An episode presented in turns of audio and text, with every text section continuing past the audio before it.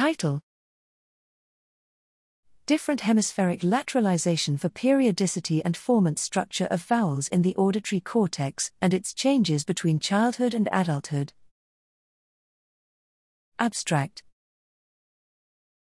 The spectral formant structure and periodicity pitch are the major features that determine the identity of vowels and the characteristics of the speaker.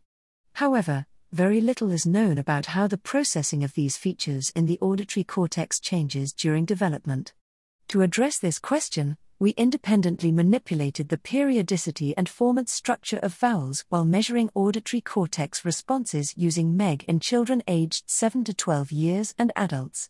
We analyzed the sustained negative shift of source current associated with these vowel properties, which was present in the auditory cortex in both age groups despite differences in the transient components of the auditory response.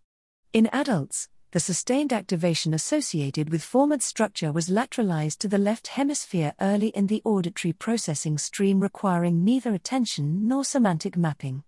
This lateralization was not yet established in children, in whom the right hemisphere contribution to formant processing was strong and decreased during or after puberty.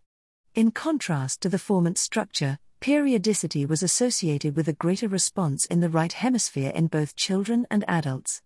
These findings suggest that left lateralization for the automatic processing of vowel formant structure emerges relatively late in ontogenesis and pose a serious challenge to current theories of hemispheric specialization for speech processing.